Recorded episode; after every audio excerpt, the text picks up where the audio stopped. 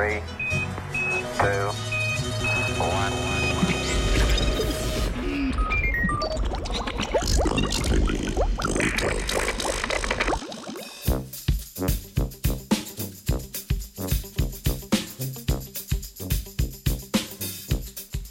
Bakterije na potovanju s tumorsko tvorbo.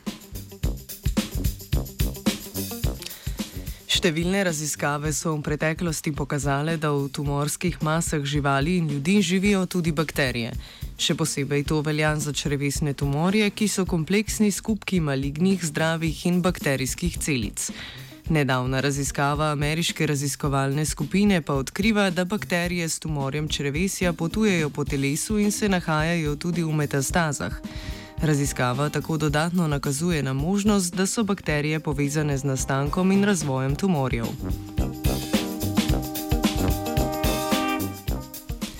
Raziskovalce in oziroma raziskovalke in raziskovalci so najprej oduzeli maligno tkivo ljudi s tumorjem črevesja in z metastazami v jetrih. Preučevali so, ali se bakterija Fusobacterium nucleatum, ki jo tumorske formacije najpogosteje vsebujejo, pojavlja v obeh tipih tumorjev. Potrdili so svojo domnevo, da se pri večini bolnikov v črevesnem in jetrnem tumorju nahaja isti sev te bakterije. Veljalo je tudi nasprotno, če bakterij ni bilo v črevesnem tumorju, jih ni bilo tudi v jetrnem.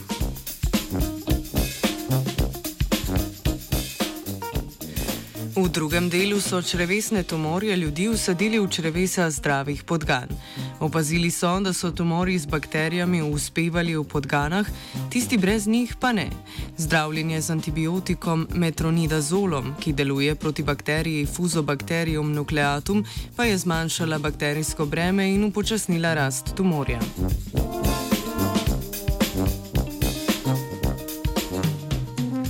Z združenjem izsledkov prvega in drugega dela študije raziskovalna skupina predvideva, da bakterije potujejo s tumorjem na novo lokacijo in morda tudi pomagajo pri kolonizaciji novega mesta oziroma tvorbi metastaz. Za potrditev ugotovitev ter preučitev delovanja antibiotikov proti nekaterim tumorjem pa bodo potrebno opraviti oziroma pa bo potrebno opraviti še dodatne raziskave. Bakterijsko kontaminiran tumor vam servira Maja.